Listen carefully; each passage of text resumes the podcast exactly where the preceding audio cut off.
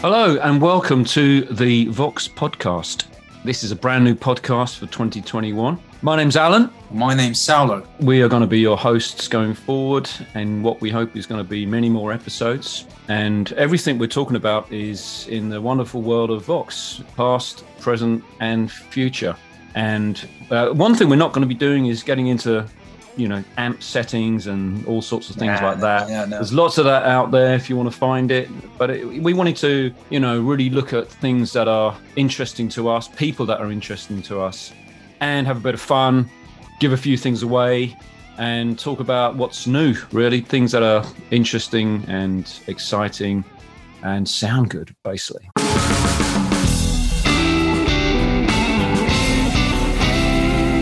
So, Saulo, what have we got coming up in this episode? Well, we've got lots of talk about pedals, mm-hmm. and we've got some special guests as well. Okay. So, didn't you, weren't you using the, the new V eight forty-seven C wah pedal a little while back? Like, did you have one of those? Yeah, yeah, I did a little bit, a few bits of recording with that as well. It's a tasty little wah. Very, it's nice to have something that offers a bit of contrast to the wah I've been using for many years now, which is our current hand-wired model, which is a great wah in itself. Yeah. But it, it's always nice to have those small variances that you can get with different wahs. You get a very different feel more than the sound itself. Yeah. And right. yeah, the, the new V H forty-seven C is a, it's a very interesting one. Yeah. Well, there's a there's a kind of interesting background about this pedal. It was it was uh, designed in in Japan by our engineers over there, who um, worked with a, a really famous Japanese guitar player who's called Char. Yeah. And he's not known outside of Japan, but in fact, he was voted number one guitarist in Japan uh, back in twenty sixteen in a in a poll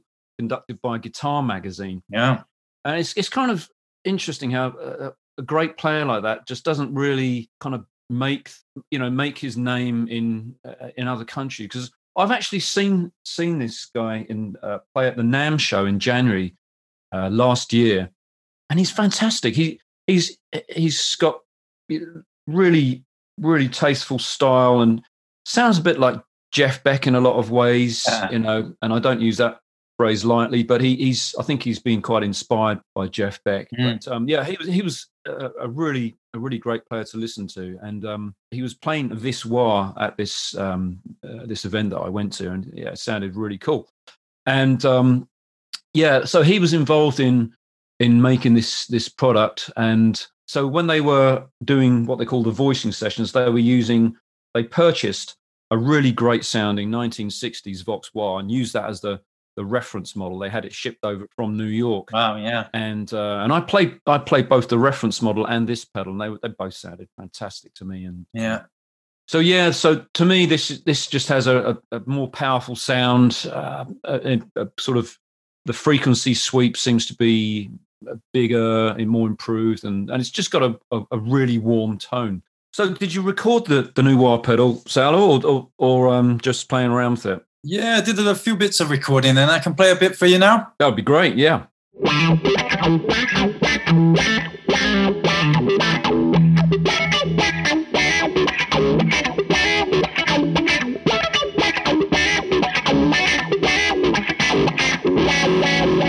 Yeah, it's really great. So how did you get on with it then? Yeah, it's great. It's, it's, it's like we were saying, it's uh, a lot of things about wahs. It's more about the feel and the response. And this has got very different voice than my other wah. So it, it's it's just a great thing. I've always been a wah player because uh, I play a lot of funk and soul music, and uh, it's part of my pedal board all the time. So uh, it, it's a very different one, voiced, like you say. It's got a deeper voice yeah. than my usual wah. So it's, you know, for going into a cranked up amp, it's ideal, really. Yeah, but it does still work for, for other regular things as well, just with a different voice than uh, some other wahs out there, like the hand-wired sure, sure. wah, for example. Yeah. Valve Energy pedals are shipping. These are brand new, four new pedals. Saulo, why don't you take us through the lineup? Yeah, so we've got the Copperhead Drive, which, you know, is a more sort of British stack, sort of voiced pedal. We've got a Cutting Edge yeah. pedal, which is, um, you can probably think sort of Californian high gain pedal. Yeah. Mystic Edge, which is our traditional Vox A C sort of sound, it will do both. You know, people often ask about this particular pedal. Is it just, you know, the top boost channel? Is it just the normal channel?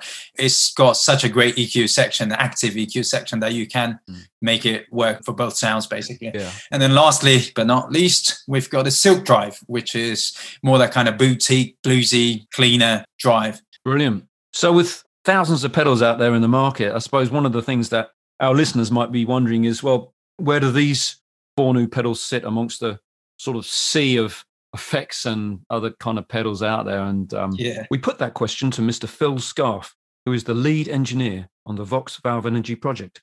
And here's what he had to say. The main design goals for the Valve Energy pedals were we wanted to create a great sounding range of new tube distortion pedals, but with extra features and some new technology thrown in to expand what the potential for a typical distortion pedal could be, and hopefully make the pedals more useful in different applications for the modern player, whether that is recording at home or live amplifier-free performance. The modern guitar player is using technology in lots of different ways, and we wanted to make sure that we could take the typical design of a distortion pedal and add something new to it so that it really expands the horizons for what the pedal could actually be used for. Thanks for that, Phil. Yeah, one of the great things that people don't sometimes realize about these pedals is that they have very unique features in the modes that they offer. And mm. two of those modes are very applicable for the circumstances that we find that ourselves in now, right? Lots of people are trying to do lots of home recording or just exactly practicing yeah. at home. But obviously, if you don't get great tone when you're doing those things, they can be, they can have an effect on the way you play, mm. even in the amount of practice you put in. You know, if you haven't got great tone, you just don't want to be practicing, do you? With those pedals, uh, they facilitate recording a lot to get great tones easily, but not only that, they offer options that let you explore quite a few different things. Yeah, all, all of that makes complete sense. And, you know, I think the other thing about these kind of pedals is if you're working in a small space, you've got a computer, yeah. you just want to put a couple of pedals on your on your desktop area along with your interface, and And that's it. You, off you go. Yeah.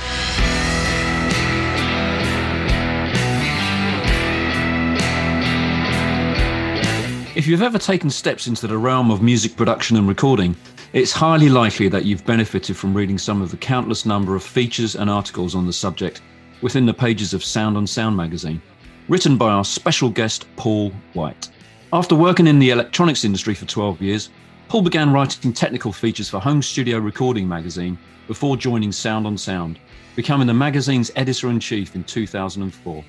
Along the way, he's also built studios, engineered and produced records, written over twenty textbooks on recording, and been honoured with a Basker Award. He's also highly knowledgeable and passionate about all things guitar, whether it's advising on getting a great recorded guitar sound, adding to his collection, making his own instruments, or indeed checking out the latest new Vox gear. Join us now as we find out more about the man behind the words of wisdom. So, hi, Paul. How are things at Sound on Sound magazine? Well, pretty much the same as everyone else, you know, but at least we've been working from home since the start of the year, so lockdown hasn't really affected the way that we produce things. Sure. Obviously, it's, uh, it's an issue when um, booksellers like Smith's have to close for a while during lockdown. Uh, that affected us earlier in the year, but subscriptions have gone up and, and we're doing pretty well, I think. Oh, that's great to hear. Well, I suppose with so much time on, on people's hands, you know, a lot of people are choosing to find new hobbies and, and get into things that they've always wanted to, but suddenly they've got these hours. Mm. And um, certainly the case for me, you know, I've been getting in, digging out a lot of old gear and um, fixing things. So, yeah, good to hear. So one of the things about Sound on Sound is... Um, How many of the writers are actually guitar players on there? Because I know there's occasionally features about guitar gear, but it seems to be predominantly about, you know, um, electronic music, perhaps more than anything else. Uh, do many of the guys play guitar, really into guitar? I think all of them actually play guitar as the main instrument. Yeah, and a couple play pedal steel as well, which is very brave. And how about how about the readers? Do you think many are playing and recording guitar, or, or is it predominantly E D M? These days? It's a funny mixture. Uh, last time we did a reader's survey, we found around sixty percent of the readers played guitar as their first instrument. But like most guitar players, uh, myself included, I dabble around with synths as well, including yeah. the uh, lovely Korg Legacy collection. Good to hear. So when did you first get into making music? And did you use any Vox gear back in the day? Well, let's see. I first got into music as a drummer, and I'd seen some band at the local youth club when I was at school, and quite, kind of liked the idea of drums, but I, yeah. I didn't know what was in a drum set, and there was no literature at the time. In fact, when someone mentioned I might buy a drum kit, I thought, well, I'm not good at putting kits together. Can I get one that's already made? There's just nothing around at all. Yeah. Uh, so... so um, I'd, I'd fixed up this old air rifle, which I then swapped for a, a really bad snare drum, and uh, set about learning to play that, and then added bits uh, of non-matching drum kit. Uh, but at the time, I, I got drafted into the school band, which actually turned out to be a really good one. Um, the guitar player had a Hofner very thin, played through an A C thirty, did a lot of Shadow stuff. Um, So I had a Watkins copycat, of course you had mm. to. It was a law back then. That's it. And, and it sounded fantastic, but he hadn't got the top boost model. So um, I was vaguely interested in electronics. So I built some treble boosters based on the old Rangemaster circuit. We used to put them in old coffee tins, you know, and you had the jack socket poking out the top. Yeah. And, and we got our sound that way. And then later on, I started experimenting with fuzz boxes as well. Uh, Great. And then I had to buy a cheap electric guitar to test these things I was making, and eventually I got drawn over to the dark side and took over the guitar. Ah, okay. And what, what kind of amps were you using in those days? Well, my first real amp um, was an A C thirty again, which I picked up secondhand for about thirty pounds. Before that, it was lots of these little um, valve practice amps, which were so common at the time and which mm. are probably really expensive to buy now. But you could pick them up at the local secondhand shop for a tenner, and it was like a four watt valve amp. And you could yeah. get a, a really good sound out of those. But yeah, the Vox was my first real one, but because the A C thirty was so loud, yeah. I found it really hard to hit the sweet spot at any normal gig level. You know, people mm. would have their ears bleeding by the time you got it sounding good. Yeah. Why overdrive pedals became so important. Exactly.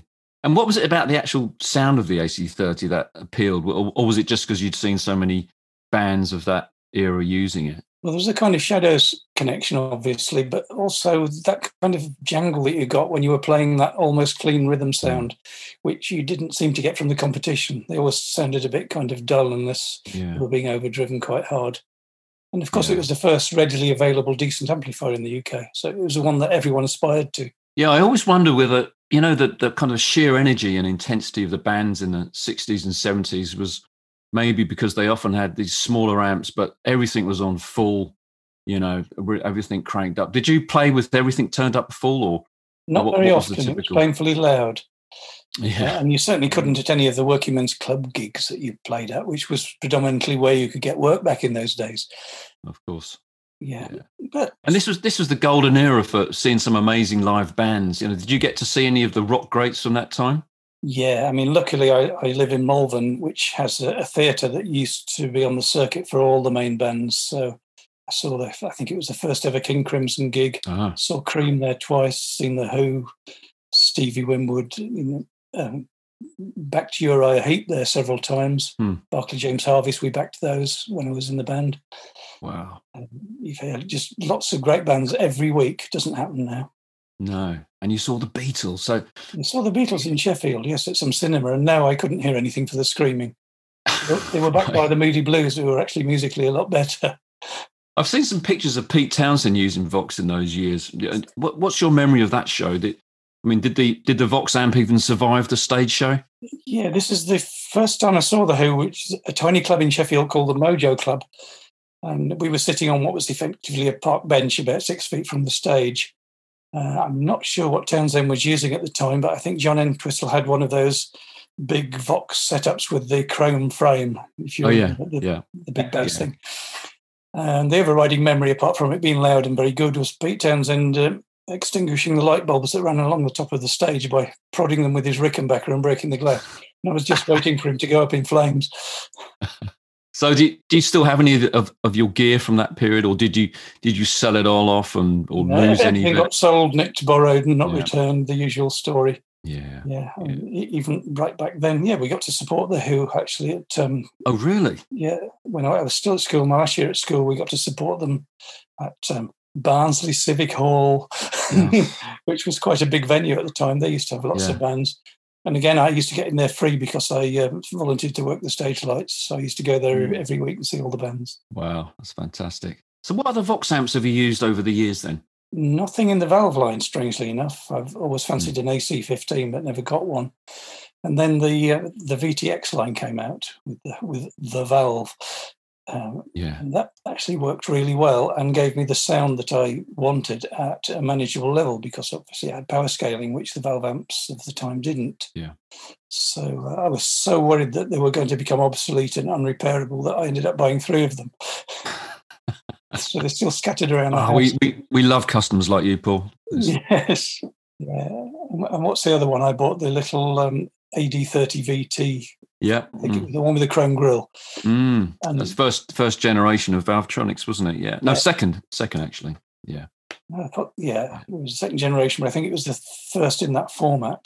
Yeah. I still think it's one of the best sounding, even though it doesn't have as much flexibility as the later models. Mm. And I, I've still got one of those um, stored in a hotel over in Turkey, so that when I go on holiday, I, I can go to local gigs and jam along. Brilliant. So that's that's good news. But I love that little amplifier. It was great for small pub gigs as well. And more recently, of course, um, the last thing I bought in the amp line from you, if you remember, was the M V fifty A C, the little tiny head. Yes. Which are incredibly loud, but they've they've got quite an authentic Vox kind of tone. You can D I them. I made my own speaker cab to go with it. Mm. And that was that was really nice. And although it doesn't have an effects loop for reverb or delay, if you're recording with it, you can always stick those effects on afterwards, of course. Sure. Did you ever use that live, Paul, the M V fifty, or was it just I in the didn't. Studio? Um, it's quite often in the car as a backup in case something broke. Yeah. But um, the fact that I couldn't have my reverb without the reverb coming before the front end of the amp uh, was a bit of a deal breaker, because I yeah. liked the breakup of the amp so yeah. much that I didn't want to have to rely on a drive pedal to get my sound. Yeah.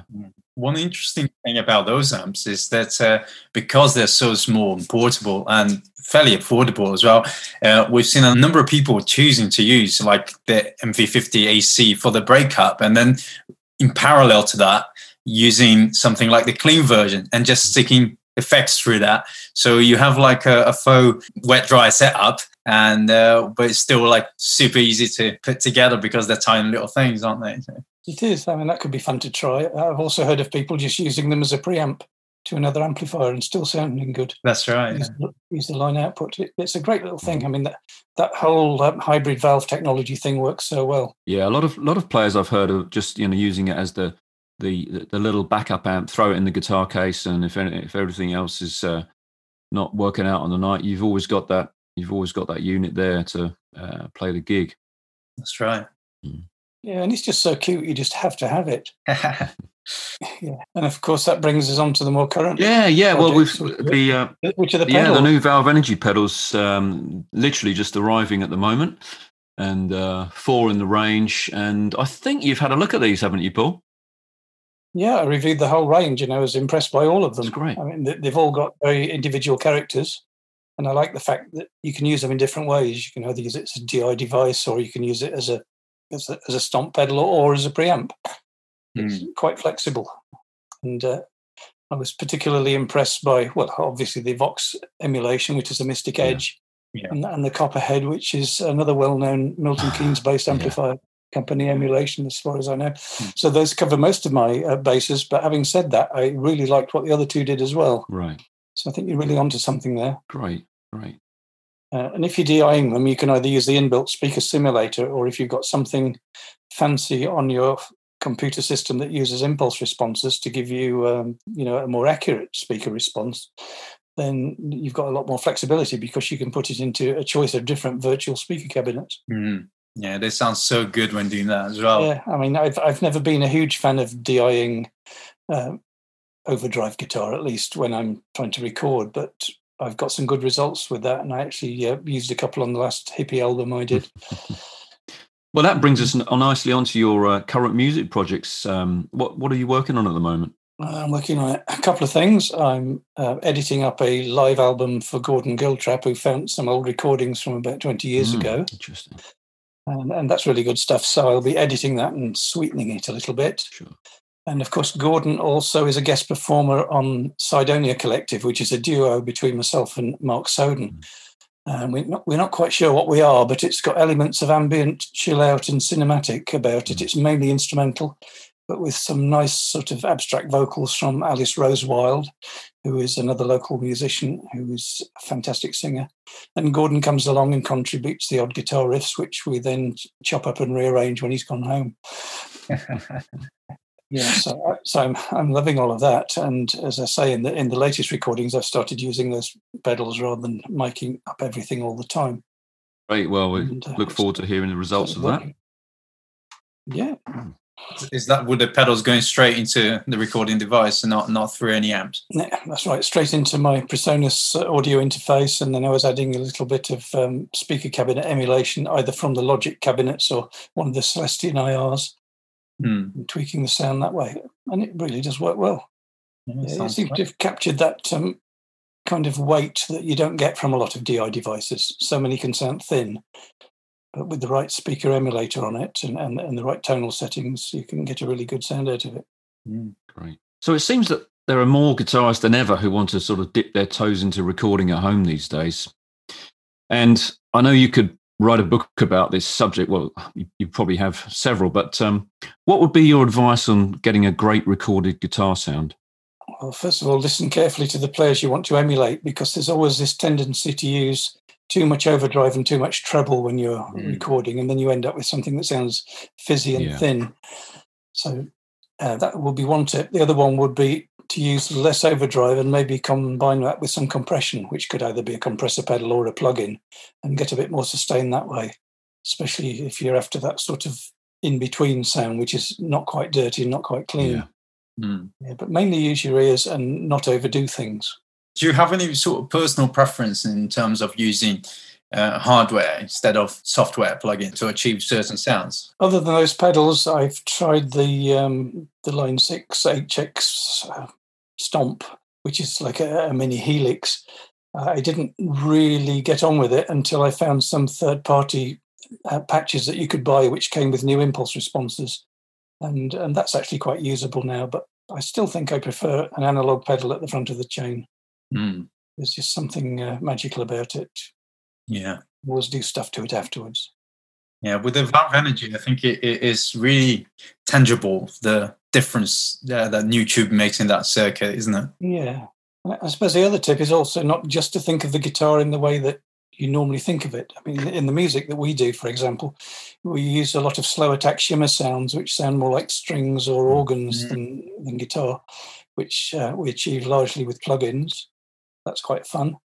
Uh, I built myself a fretless guitar, which I can play with an E-bow, and that sounds like some kind of oriental instrument because you can get very slow slides on it. Yeah. And I also play a lot of fretless bass. I made myself a fretless bass, and although I'm not really a bass player, for the kind of music we've got, it fits in really well. And the tip there is that if your intonation isn't great on fretless, thank heavens for autotune. If you set that running slowly, it will tidy up all your fretless parts without taking your slides out. Well, microtuning is all the rage with the synth guys nowadays, isn't it? So uh, to have a fretless instrument that you can do that in a more natural way is uh, seems yeah, to be a very modern thing too. Yes, but most of my microtonal uh, scales are unintentional. yeah, but, but ha- have a have a check of it, because you'll find that half of what you think are synthesizers are actually processed guitar. And, and there's so much more you, you can do, because the guitar is a very organic sounding thing. Yeah. Even if you're just playing a single note with something like an E-bow, yeah, the tonal structure of it changes all the way through in a way that a synth doesn't really. So I always like to hear something real. And of course, you throw in the odd, um, the odd acoustic guitar part as well. I'd like to say it was a Takamine, but I haven't um, bought one yet. Yeah, the guitar, uh, the guitarist I play live with uses a Takamine with the, uh, the little valve preamp in yeah. it. He says it's the best thing he's ever heard. Wow. And certainly it's the only one I've heard that doesn't sound quacky. Mm. Because mm. bridges normally sound a bit quacky, but that sounds lovely. Yeah. Well, Paul, it's been an absolute pleasure to talk to you today. Thanks ever so much for joining us. No, it's been a pleasure. So if you'd like to just give me any secrets about what you're um, what you're going to release next, we can say goodbye. Well, um, we can probably do a little bit of that off air, but um, failing that, you'll have to keep tuned to the next episode of our podcast. Ah, more secret stuff. All right. Thanks, Saulo. Thanks, Thanks Alan. Very much, Paul. All the best. Thanks, Paul.